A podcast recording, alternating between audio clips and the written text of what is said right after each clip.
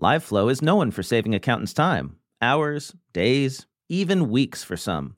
Well, LiveFlow has done it again, saving accountants even more time with their new feature, Automated Multi Entity Consolidation. Stay tuned to hear more from our sponsor, LiveFlow, later in the episode. Most accounting firms don't want to touch them. You know, I, I heard your conversation a month or so ago about you know their their C and D and F clients, right? Mm-hmm. They're everyone else's C, D, and F clients, and Right. my goal was to provide, you know, to make that my A client, and it's messy. You know, it's it's messy. Trust me, it's not easy, and we still struggle through it. Um, but uh, that's the goal.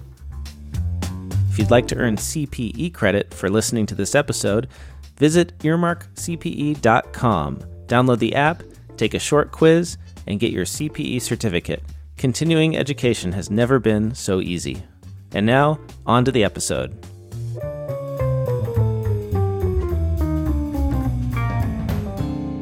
Hey, everybody, and welcome to another episode of the Earmark Podcast. I'm Blake Oliver, joined today by Ben Sutton. Ben, welcome to the show.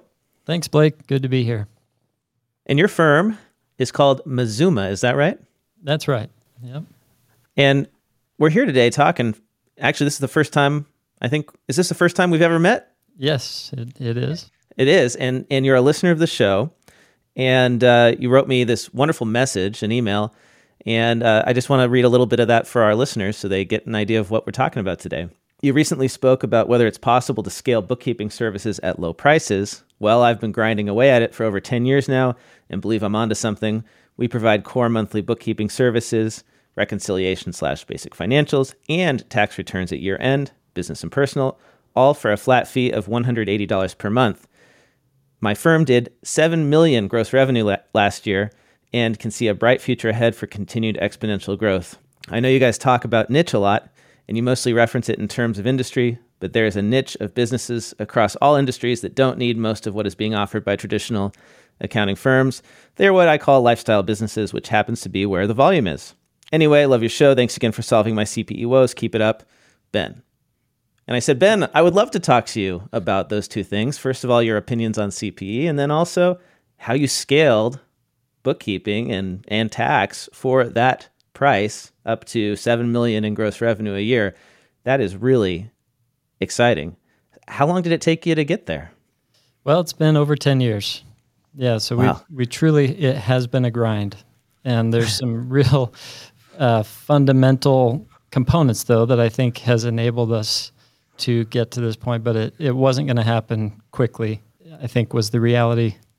So, yeah, it's been over 10 years. Yeah. We we formed the company in 2011. Okay, so that's around the same time I think that I got into the whole cloud accounting, cloud uh, bookkeeping world. I'm, I'm thinking, I guess for me, it was I started my firm in 2010. Um, what was it that got you to like start your own firm? Were you at a CPA firm? Do you have a, a background in audit, tax, accounting? Yeah, so I went to school uh, uh, for accounting at uh, BYU Idaho and got a bachelor's degree there. And then, uh, of course, the 150 hour rule. Uh, BYU Idaho doesn't have a graduate program, so I had to look elsewhere and uh, decided I wanted to try something a little bit different. So went to University of Washington. Had a really good experience there, although that one year at University of Washington cost me about five times as much as four years at, at my last college. So that's the student debt I'm still paying off from that one year. Um, but uh, so I got my master's degree there in audit. Uh, got my CPA license soon after that as I went into an internship and got a job there at a regional firm in Seattle. Uh, was there for just a short time before we kind of decided my wife couldn't handle the, the gloom of the, the Seattle weather anymore. Um, and of course, a variety of other factors that but led us to looking elsewhere. And I ended up getting a job in Utah for another regional firm and spent the next four years auditing and learning that world and became an audit manager and started over time though just realizing you know people as much as they like to make me feel like they like me they don't like to see me coming you know when i'm their auditor on site Yeah. and I just had this realization: Do I do I want to be doing this the rest of my life? And I think deep inside the answer was no.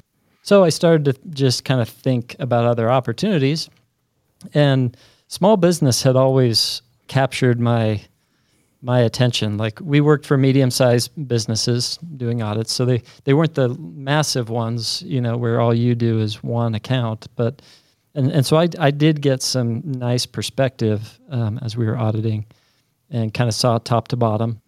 But the small business, just what made the small business, the micro business, the the guy who drove by with you know Smith's construction on the side of his truck, like what is it that makes that business go?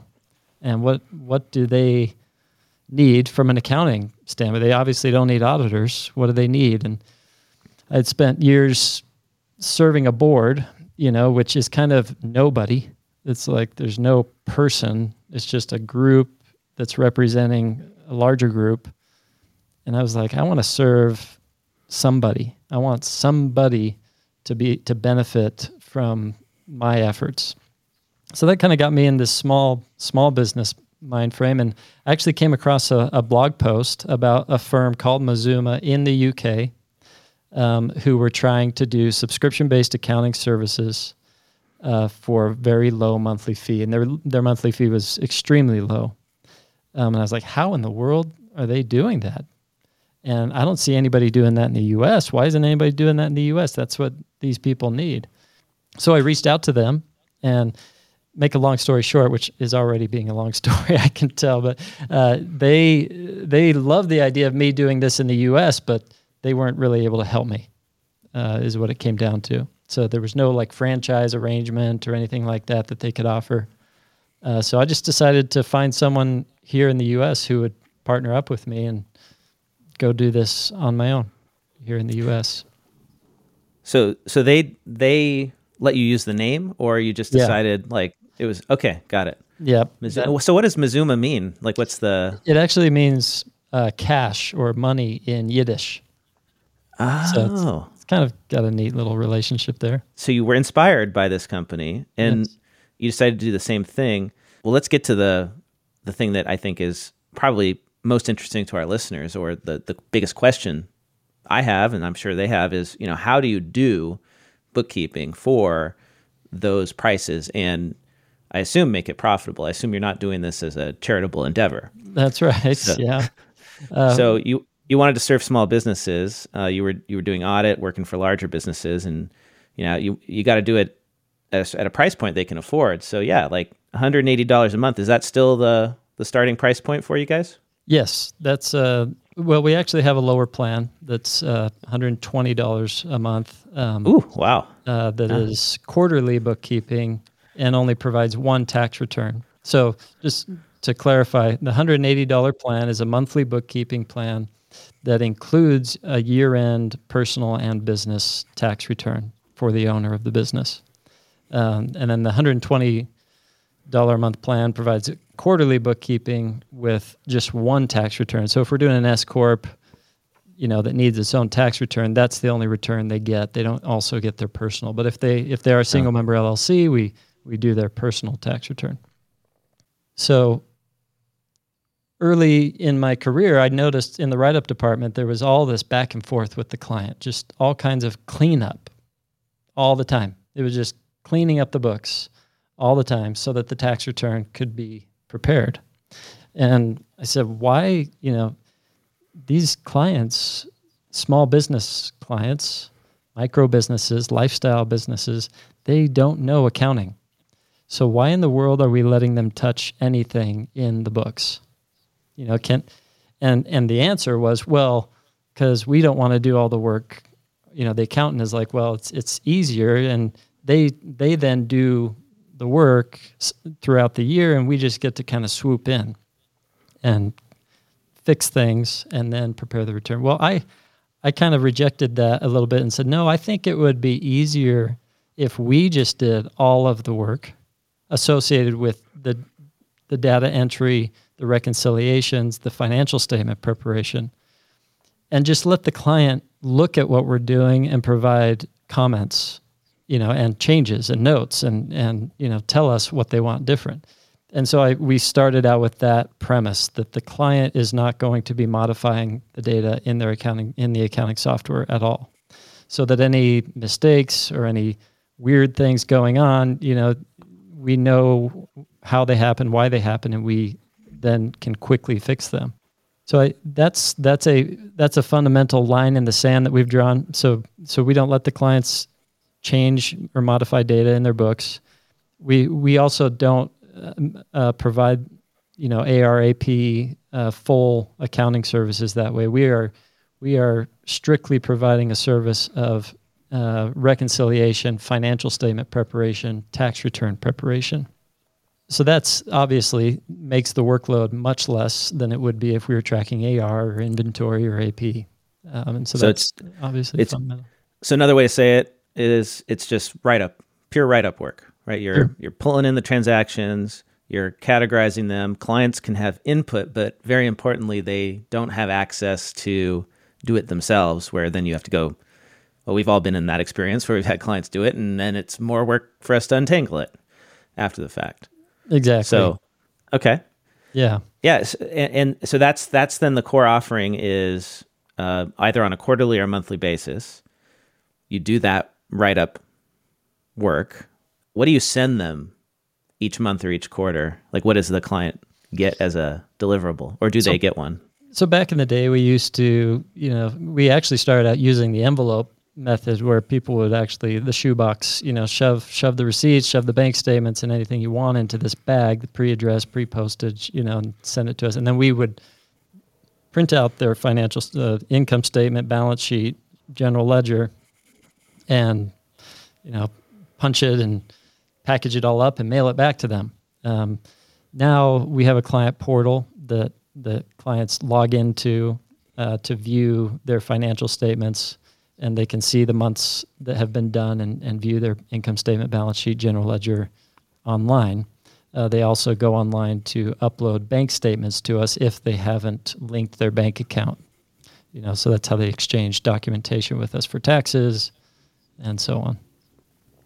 Got it. Yeah. And your starter plan, the, the 120 per month, that's the business tax return is included with quarterly bookkeeping. On the plus plan, 180 a month, it's monthly bookkeeping, and they get the business and the personal tax return. Now, let's talk about the the tax work. Well, or let's just talk about how you manage the team doing this. Like, how do you make it profitable? Because uh, my experience working at a larger firm, which you may have heard on a previous episode, uh, I, I like to talk about this a lot, was I couldn't figure out how to fit into the firm's methodology anything less than a thousand dollars a month to do bookkeeping, even just to do accounting work, because we were using, you know, staff in Los Angeles, high cost area. All of us had to compute billable rates, and it was, I, you know, I think even just some of the the the entry level folks were billed at over a hundred dollars an hour. So for us to even, like, it wouldn't even be possible for us to work on a client for two hundred dollars a month because we'd blow the budget if we worked more than two hours. So how are you? Uh, how are you doing this?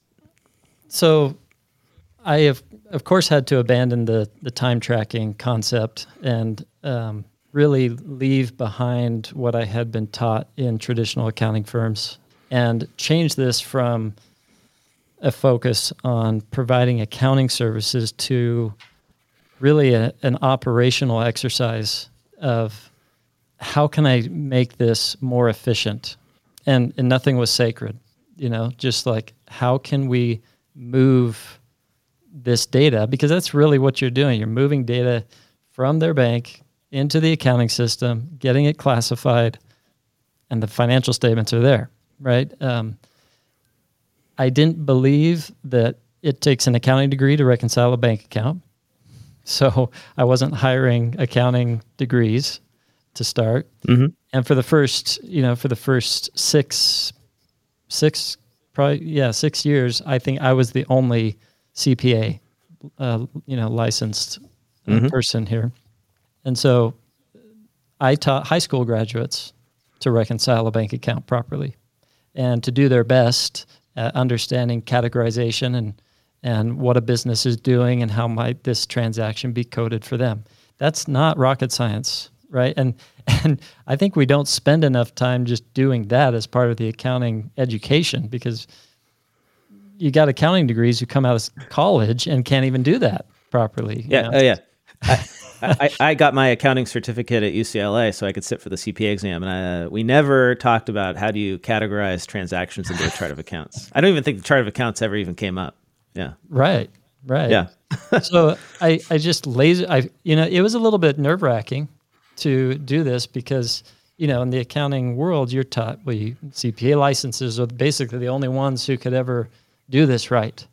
Yeah. You know, and I just but I had to believe no. I think my little sister you know, can figure this out who, who graduated high school, or my neighbor who's a, a, mother at home looking for a job, you know, can do this, can learn this. And so that was, you know, a fundamental part of Mazuma is we take people and we teach them these basic accounting processes. You know, they're not the ones preparing or reviewing tax returns, but sure. they are the ones helping with that lower level work, that yeah. that heavy lifting. That when you talk about uh, the amount of data that has to move in, so that was that's an important component. So efficiency, not over, you know, not hiring above pay grade to do work that that doesn't require it. So you're taking non-accountants, you're teaching them how to do bookkeeping. Do you have a standard chart of accounts that you use for every client? Do you have a niche that you specialize in? How do you keep it consistent, I suppose? Because it would be very difficult to t- t- take somebody who doesn't know accounting and then have them serve, you know, 12 different clients from different industries, I, I imagine. Yeah, so uh, we do have a standard chart of accounts that we start with, um, but we allow the client to make modifications to that. So if they've got cost of goods sold, we'll you know make sure that that's there and showing up the way they want it to. They want they want to see it and the the so we This episode of the Earmark podcast is sponsored by LiveFlow. Did you hear the news? LiveFlow just launched a new consolidation product. LiveFlow power user Beth Melcher of MoneyFit said that LiveFlow's consolidation is saving her team 15 to 20 minutes per client every week and eliminates the use of formulas. LiveFlow's automated multi entity consolidation is simple to use. You can easily map multiple unmatching charts of accounts from multiple QuickBooks Online companies into one standardized report. Once it's set up, LiveFlow works its magic, updating the consolidations automatically in real time, so you can focus on analysis using instantly updated data across entities. LiveFlow can even consolidate financials that are in different currencies. And the possibilities don't stop there. LiveFlow empowers you with flexible, powerful reporting tools to create customized dashboards that meet your specific needs. Build executive presentations, cash flow forecasts, and more with just a few clicks. To stop grueling over manual consolidation reports and to get 25% off your first three months, be one of the first 10 listeners to head over to earmarkcpe.promo slash liveflow. That is earmarkcpe.promo forward slash L I V E F L O W we have teams, right? So we have a tax professional who's sometimes a CPA license, sometimes not, paired up with an experienced bookkeeper. And, and together they kind of act as the mom and dad of the team, kind of the, the parents of the team. And then we've got a few bookkeepers working underneath them. And so there's supervision. There still is review mm-hmm. and supervision going on, and, and a place for these new, uh, you know, new employees who are learning accounting to ask questions and, and be trained we definitely have training uh, that we provide in a formal way, more formal now than it used to be. But as far as niching, you know, this is a question that we've asked ourselves many times, and and that people have posed to us many times as as a a suggestion. And you know, it's partly been driven by where we've gone has partly been driven by the lead sources that we can get, find. Um, but we don't niche into a specific industry. We do have groups of of clients mm-hmm. from similar industries, and we are trying to group them under the same team. But uh, we service all small businesses, any kind, you know that that aren't in illicit industries and things like illegal or illicit industries. Um, and so, no, we our niche is the micro business. It's the Got it. people who can tolerate this level of service, and and really, this is all they want. Uh, it's the people who would be doing it themselves if we weren't offering this level of service. So their requirements just aren't as heavy, you know, and significant as as someone with a more sophisticated business. Well, there, there's millions of them, and they're looking to get their taxes taken care of. That's the primary goal, and so they got to do the bookkeeping to get the taxes done. And you're providing. It's it's not that complicated. That's what I love about this business model is that it's it's solving a problem that most CPA firms don't touch because they might do the tax return, but they won't do the books you're offering the books and the tax return together as a package as a monthly fee and it's priced right for that type of business i imagine like what what what's the uh, you know annual revenue of a typical client of Mazuma? Uh, they, it gets down as low as fifty thousand, up to millions. Um, Mm-hmm. But but I'd say the the bulk of our clients are between a hundred thousand and five hundred thousand in in annual revenue, and it's the they're the type of businesses Yeah. that can make a living. You know, they can pay the bills. They're not trying to go raise capital. They're not trying to expand in, in large ways. They are a realtor who wants to provide a good lifestyle for them and their family. They're an insurance agent. They're, you know, landscaper. That's where most small businesses are. And you're right. Uh, Most accounting firms don't want to touch them. You know, I, I heard your conversation a month or so ago about, you know, their their C and D and F clients. Right. Mhm. They're everyone else's C, D, and F clients. And Right. my goal was to provide, you know, to make that my A client. And it's messy. You know, it's it's messy. Trust me, it's not easy, and we still struggle through it. Um, but uh, that's the goal. And are you doing this with all staff in Salt Lake City because that's you're in the greater Salt Lake area, or uh, do you use remote staff in the U.S.? Do you use offshore? So all of the above. So we do have uh, a large amount of a large portion of our, our employees come into the office every day, um, and then there's a portion. So about half of our our U.S.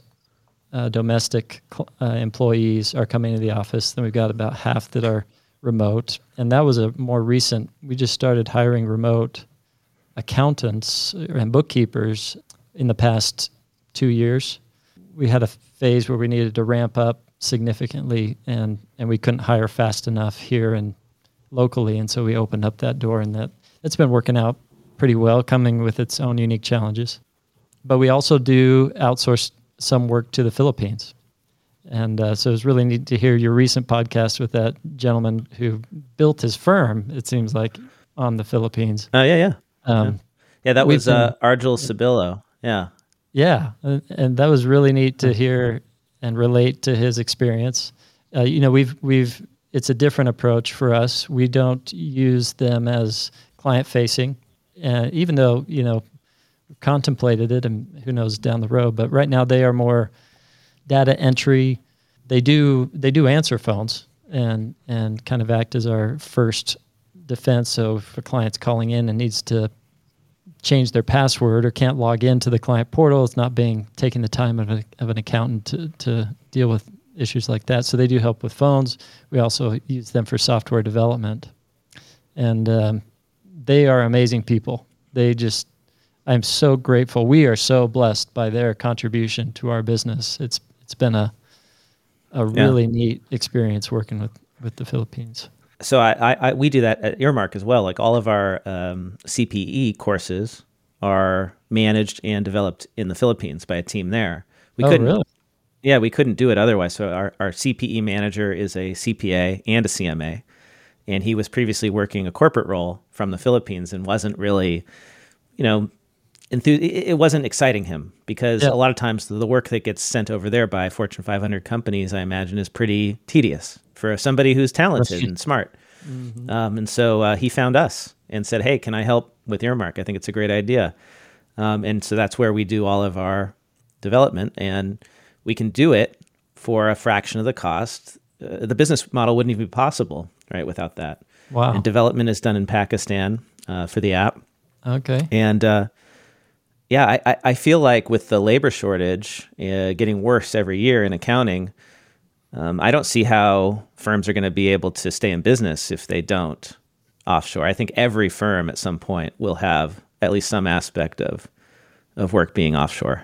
Yeah, absolutely. The fir- the firm I used to work for just uh, recently did it for the first time, and, and that's a surprise to me. They that's a real big. But yeah, the fact that they Yeah. they're doing it. Traditional firms are now, I, you know, the big firms we all know have been doing this for probably decades. You know, but um, smaller firms, medium sized firms who haven't considered it are definitely considering it now.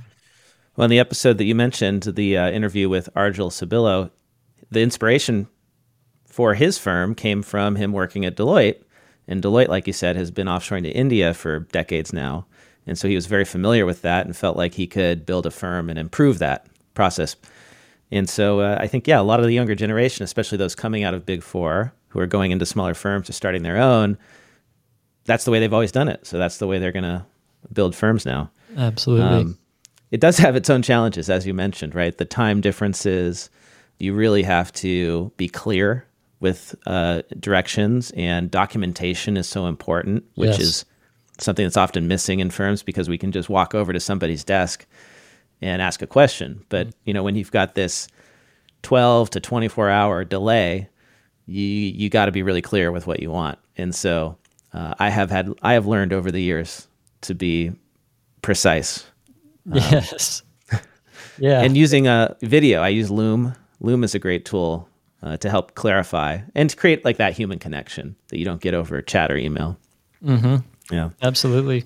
So um, the tax work do you do the tax work here in the us Yes, we do have Yeah. some prep, some preparation happening in the Philippines, but Okay. uh, all the review and you know finalizing and communicating, delivering to the client is is done here in the U.S.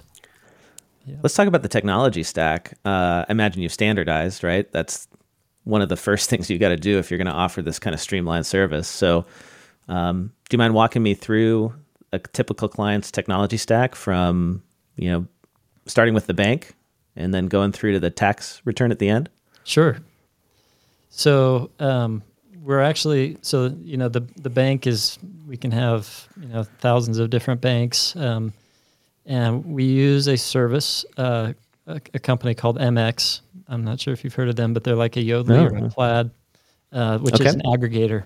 You know they they facilitate bank connections to our software that we're actually kind of proud to announce. Just this year, we we finished development of our own our own GL software, and uh, so that that data feeds into our our own accounting software, and then uh, that's where all the accounting is done, bookkeeping.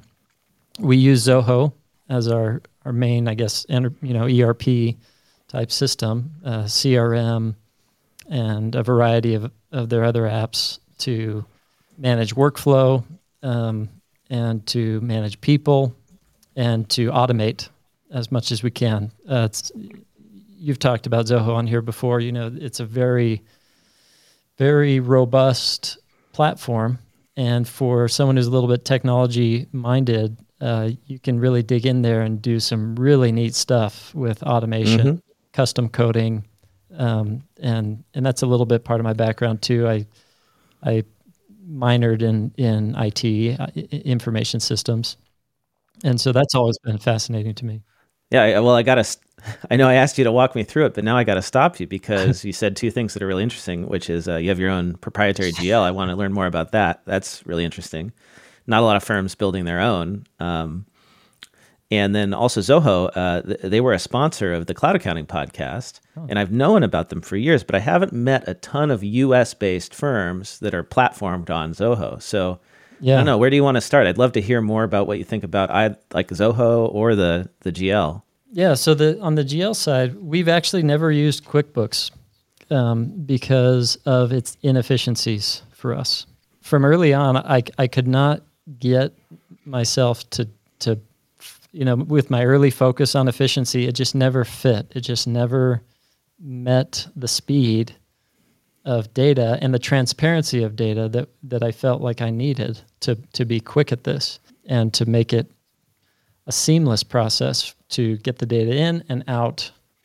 And you know, because I'm talking about high volume here, right? Like when you have to click five extra times to get an income statement into a you know a deliverable format. Or or back in the day when they didn't have mass you know I, I was I, I don't know how long they have had this tool but you couldn't move a batch of transactions from one account to another you know Right. and you get to the end of the year and there's 500 transactions in the wrong place to fix that that shouldn't take more than a minute right? But in quickbooks it was taking it, it was just too long um, i know they've got tools and things now but that kind of set me off on this this other course of not being able to use that. Ultimately what we need is our operational data to integrate with our accounting data to, to give the client the experiences that we want which is more than a income statement and balance sheet because we know they don't they don't get much value out of those things. Um, it's all about the tax return for them we want to give them more insight more understanding in their finances and and as long as we are handcuffed by a third party accounting software we're never going to be able to do it. So uh, that's about two years ago is when we decided we're going to start developing our own uh, that, that we've got full access to so that we can use the revenue and net income data to to congratulate the clients to warn the clients to uh, you know give them a heads up about tax implications because their profit this year is bigger than you know and do that in an automated efficient way was going to require us to have our own gl um, now we also aren't catering to business owners who are using us for ARAP inventory, moving money, you know, yet we're not. So we felt like, okay, we don't have all of these extra features that we know are very valuable in other platforms like QuickBooks, obviously, and, and, and the others. But for now, we're going to focus on just being as efficient as possible and providing a, a new experience with the client between the client and their money and try and get out of this paradigm of the tax return being the only thing they care about because and giving them giving them insights into their business that an income statement and balance sheet won't provide so that's that's the background between our, our own gl And, and how did you develop it? You said you have a background in in code, or Yeah, so it was a little bit, you know, so I had started working with developers to build our client portal, to build our website where clients could log in and stuff. So I hired a, a company, you know, to to build that for us, and I was the only one in the company who was really uh, leaned technology side of things, and I I could do coding like back in the day. I would write macros. You know, it all started with Excel macros and and writing in VBA and trying to make my jobs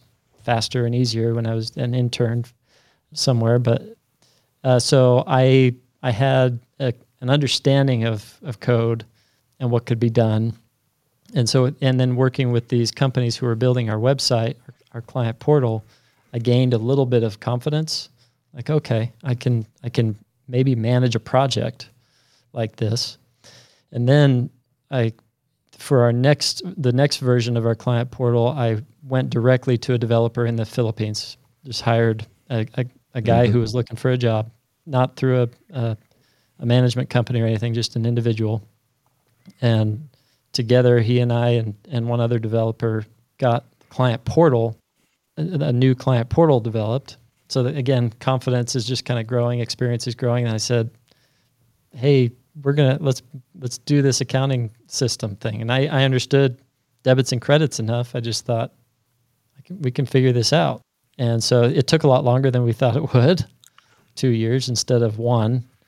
But uh, but we finally launched it this summer, at the end of this summer. well, congratulations. So, Thanks. how many clients do you have on it? Have you moved them all over? Are you gradually shifting them? They're all moved over now. Uh, All right. Yeah, there's so all all six thousand clients are are there. That's amazing. Mm-hmm. Do you have any plans to license this out to other firms, or is this going to stay proprietary to Mazuma? Uh, it's no plans. It's so integrated into our workflow and into the way that we think about accounting and, and bookkeeping that it's a little bit hard for me to imagine trying to sell somebody else on it because Mhm. it's like you'd have to bring the whole Zoho thing with it um, in order to really have it, you know, have its power. Um, so, So tell me about that. Is that because you've integrated with Zoho deeply? Yes. Yeah. So so again, you can our accounting software is pulling information out of Zoho for our bookkeepers to utilize as they are diving into a set of books to to reconcile. And What would be an um, example of that?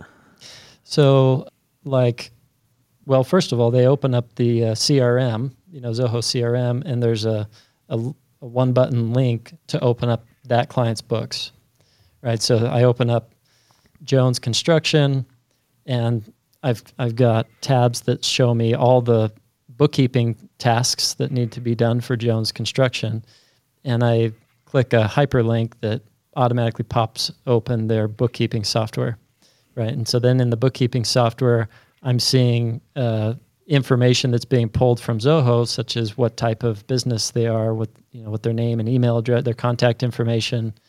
Um, if I need to send them a note or call them at that point, and then we are also sending back and forth information about whether or not this uh, client's bank account is linked, because as you know, bank account links don't always last; uh, they break for various reasons. And so if that breaks, we want to be able to see it in the CRM side or or on the accounting side. And so that integration is has been necessary. And then and we're really just at the kind of the beginning stages of of that integration. But our goal is to also you know display uh, on the client portal graphs and features and things that tell the client where they're at, and that all kind of integrates with the CRM it's a triangle, right? We've got our front Mhm. end website, we got our CRM, and then we've got our accounting data, and they all kind of work together to hopefully provide an experience for the clients that we're excited about. How'd you decide on Zoho versus Microsoft or Google? Uh, we've I went through both of those. Uh, we started out with Google, and it was good.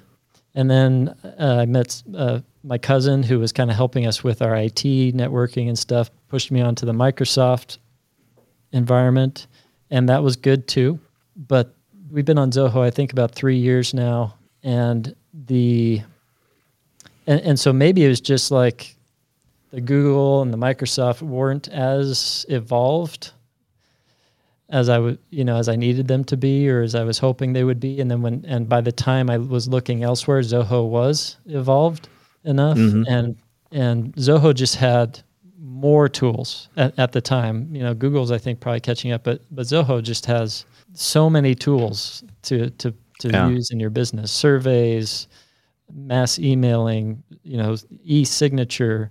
It's got internal communication tools. It's got email. It's got uh, the CRM. It's got marketing platform. It's got uh, intranet for internal websites. It's got just you can go on. There's about forty, you know, the relevant tools out there in Zoho, and the the idea of being able to integrate all of those things together, even though it doesn't work as well as you wish it would, and as as you think it would, since they're all Zoho, why can't these things just play nice? But it, that I think that is what really appealed to me, just the integration Mhm. across. Yeah, it's it's. I mean, when I look at it, I haven't used it myself, but when I look at it, it, it, it really feels like an ERP for small businesses, in the in the sense of uh, it can do so many different things. And like you said, the CRM, um, that is still unique to Zoho. Google doesn't come with one. Microsoft, you got to buy Dynamics if you want to integrate it, and it's not it's not as um, it's not as smooth. So that's really interesting. And, and and then you've integrated the CRM with your own software, so you can pull in data, send it back and forth. That's really interesting. Okay, Yeah. so I, I I took you off track there with the uh, the GL and Zoho. To, uh, let's let's keep going.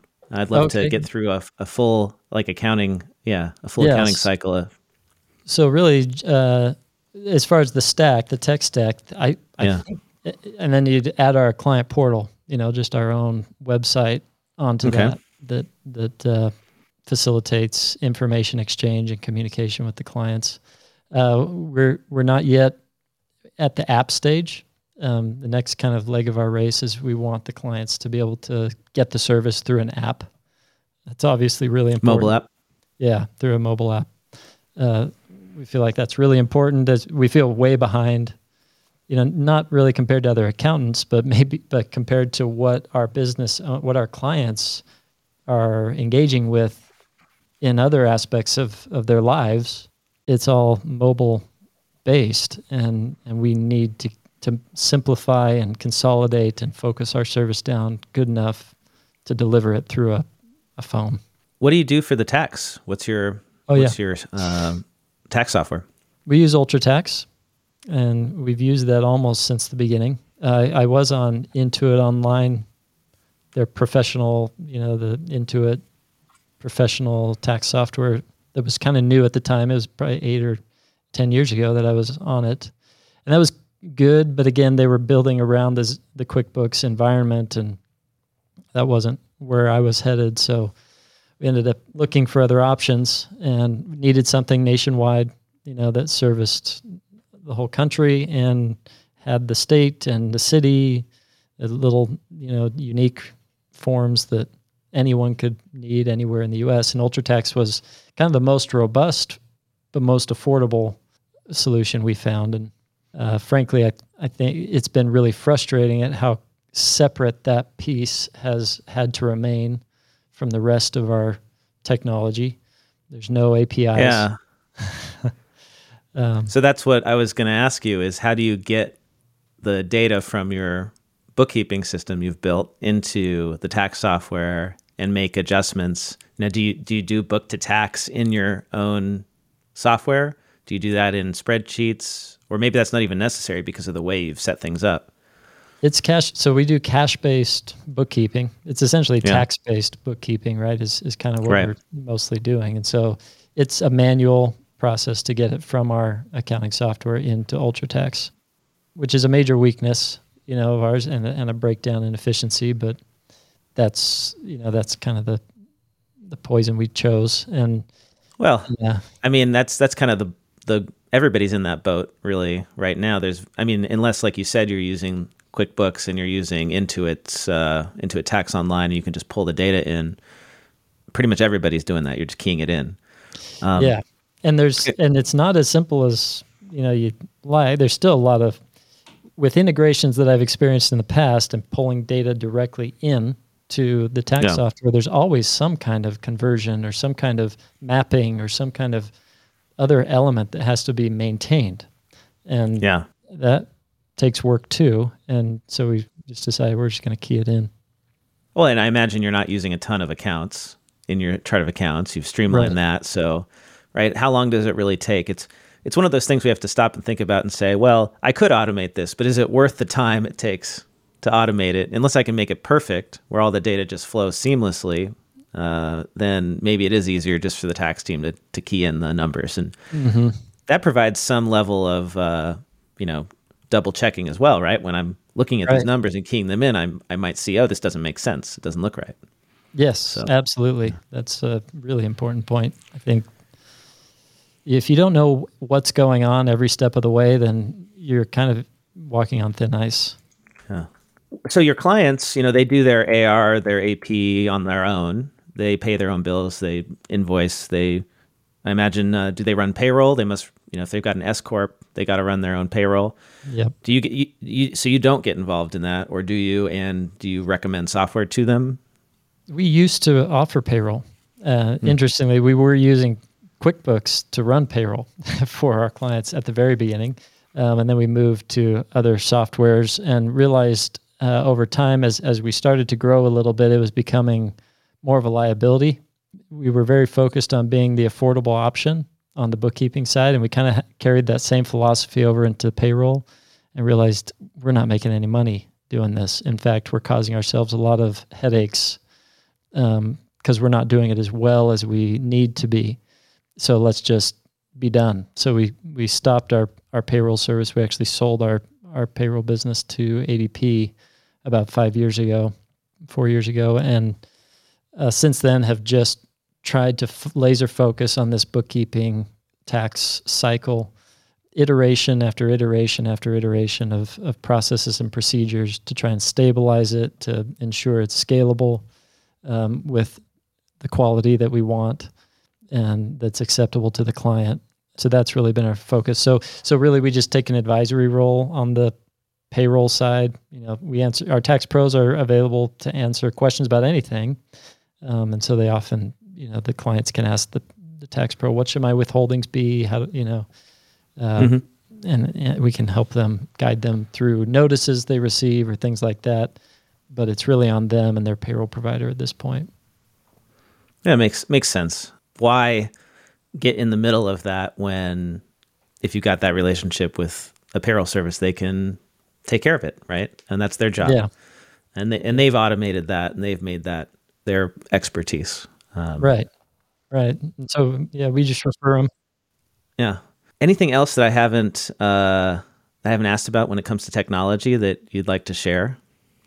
Um, I think, I I think just nothing that I really haven't mentioned except for the fact that it's not. Uh, I think it's within our role as as accountants to be thinking about the best solutions and don't ex- always you may not always find it off the shelf you know um, and don't be afraid to learn something and develop something that could could really benefit your clients and your business in, in general. Um, i think there are lots of third party softwares that are great and amazing and, and do amazing things, but there's a lot of stuff that you get with them that you don't need or you know and the the cost of them obviously is is a major prohibitor um, i could not charge my clients an extra you know with our prices right if i was charging an extra $50 or you know $75 or a 100 I, I don't know what intuit online you know the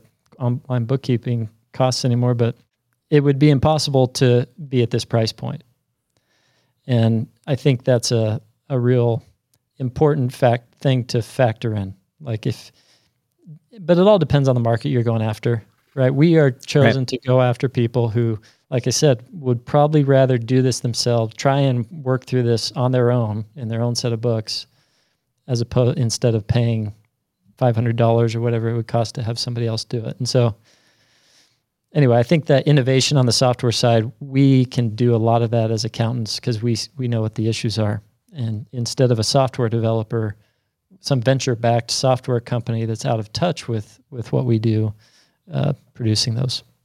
Yeah, my takeaway from this is that you have tailored your technology uh, to the experience that you can deliver at the price point your clients are willing to pay and you've stri- you've stripped out all of the unnecessary cost and complexity by building your own GL that is designed just to get those books done so that you can get their tax return done and offer them those insights that you want to offer them through you know I, I assume you're going to like email those out to clients every month or every quarter right? And they don't have mm-hmm. to look at a p&l or a balance sheet anymore to get what they need to know.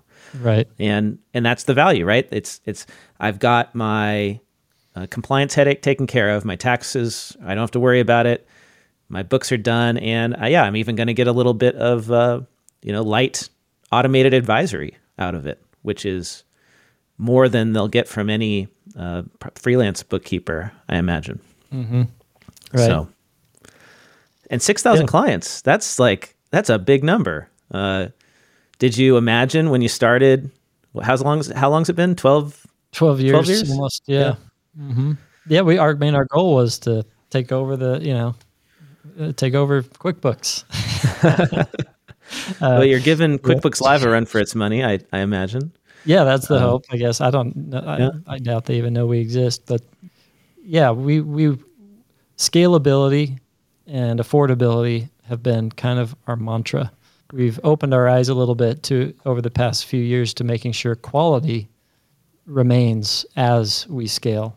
Mm-hmm. You know, mm-hmm. and as we and we've had to raise our prices. We used to be lower prices, but we've raised our prices to try and maintain that quality and make sure that our client to to employee ratio doesn't get out of, doesn't get crazy, um, and that our people are not working more here than they would be at another accounting firm. We mm need them to be working less here than they would be at another accounting firm.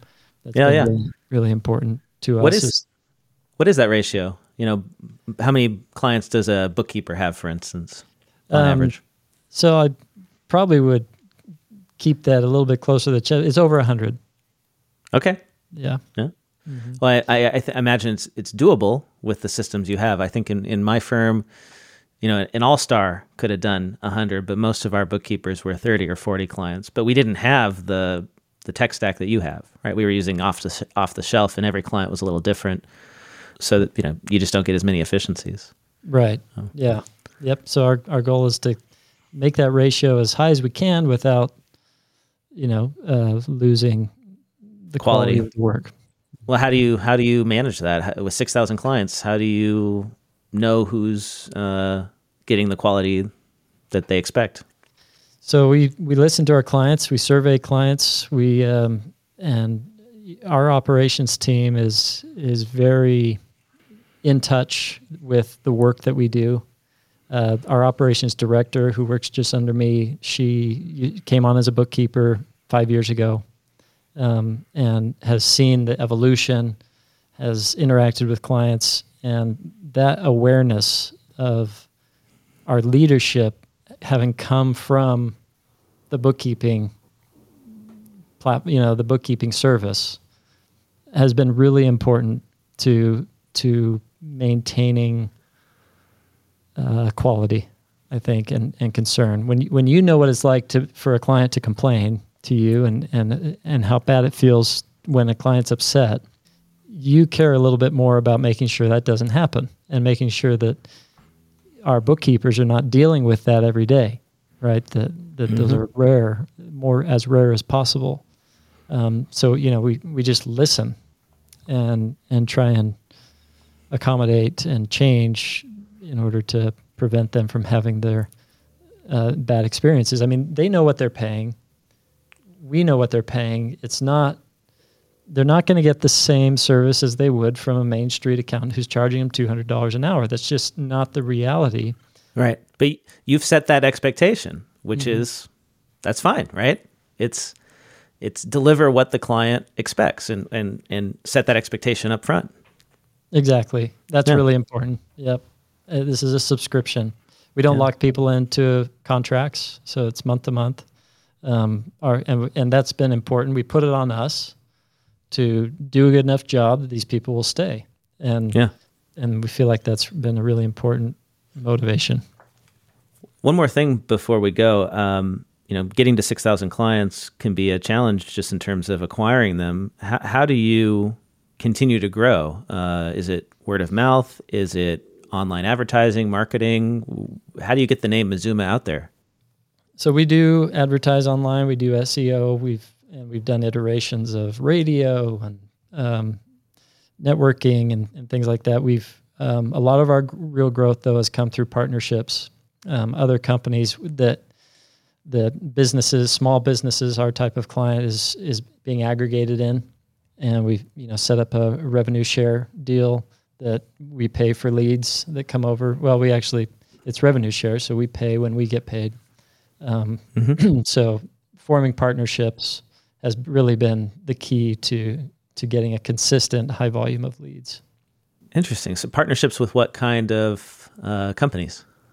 So companies that uh, are, you know, like entity formation companies. Mm-hmm. Uh, companies that uh, where a lot of 1099 contractors are consolidated. Um, you've got you know real estate associations. You've got uh, trucking carriers, you know, who have thousands of truckers out there on the road that are all their own S corp or you know single member LLC. Mm-hmm. Um, so just any larger organization that is servicing these 1099 people gives us an opportunity to help them, help those people, and uh, get get leads that way. Yeah, that's uh, that's interesting. I, I I haven't heard that from a lot of firm owners. I mean, I know that smaller firms will get referrals from attorneys and insurance agents and that sort of thing. But what you've done is taken that to another level where you've got an association referring you uh, clients or or a, a larger business doing that. So Yeah, that's that's, and that's fascinating. And the main thing they the prereq- prerequisite to that is scalability. You know, Yeah. like they can't they're not willing to send over hundreds of clients if you're not confident you can service them. Right. So uh, I think that our platform, our our sh- foundation that we've built was all about scalability, and so that opens us up to those opportunities. Well, Ben, this has been so educational for me, and I'm sure our listeners learned a lot as well. Um, We haven't talked about the CPE yet. oh, I know we didn't get to that, so let's let's do that. Let's do that. This is the uh, this is the bonus portion of the episode. Okay. Let's talk about your opinions on CPE. Uh, what do you What do you yes. So I, I, I, you really solve like every year, well, every two years, right? Because that's when we have to, in Utah, we have to have 80 hours every two years. And uh, so every year, I'm the only way that I could like really be sure that I was going to get enough CPE was if I left home, left work, went and stayed in a hotel somewhere and sat through eight hours a day of, of speakers who have been doing this, who that is their job, and who've been doing this for generations. It feels like. And I remember I took a. I actually was trying to find this picture to send to you. I couldn't find it on my phone, but I remember sitting in the back of one of these huge conference rooms in the Mirage at Las Vegas. Took a picture in the front, and all it was was uh, I don't want to be rude here, but aged very, you know, I was of a different generation. Like every, all the attendees were white hair, bald. It looked like they were on their way out of the industry, like they're getting ready to retire. And I'm the only one here for some reason. I, I'm wondering how does everyone else get their CPE, but I'm the only one here uh, that uh, seems to have brown hair still. uh, and it was just so clear that this doesn't feel like it's for me, but it was the only way that I could fit it in and make sure it got done. So this particular two year period of 2022, I happen to be way behind. Like starting midway through this year, I had only done like four hours. So I had 76 hours left to do between June and the end of the year. And then I came, I, I don't know how I came across Earmark, but somehow, some way I found you and that's I've gotten like 68 hours done since that time just being able to listen to it on my way to work. You know, I I listen to it on my way in.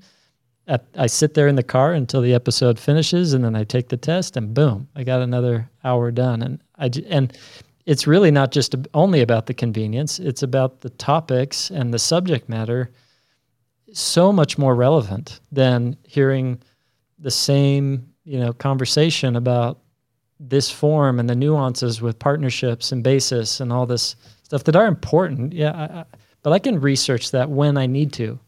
You know, like those are top technical topics. Yep. I have resources, right, to go guide me through those. You're never going to sit me down for 40 hours and teach me everything I'm going to run into during tax season.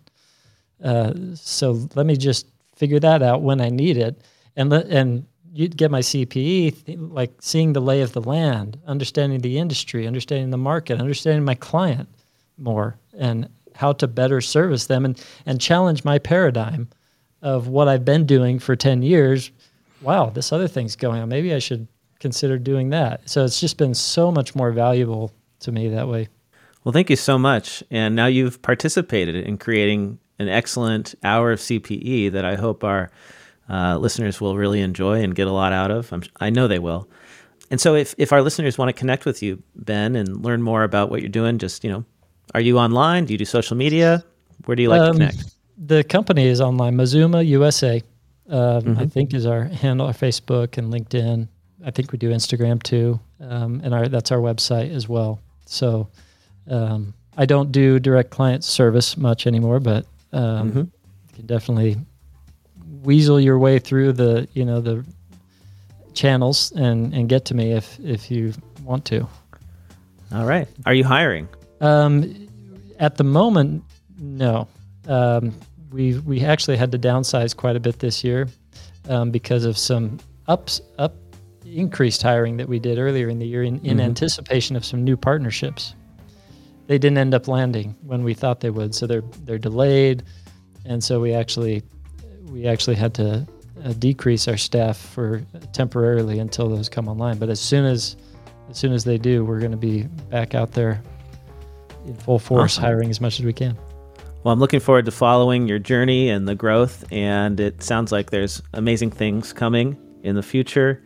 Uh, ben, thanks for your time, and uh, I hope to get to see you in person sometime soon. That'd be great, Blake. Thank you very All much. All right. Thanks. Thanks for listening. I hope you enjoyed this episode and that you learned something new. And if you did, wouldn't it be nice to get some CPE credit for it? Well, I've got great news. My new app, Earmark CPE, offers free NASBA approved CPE credits for listening to podcasts, including this one.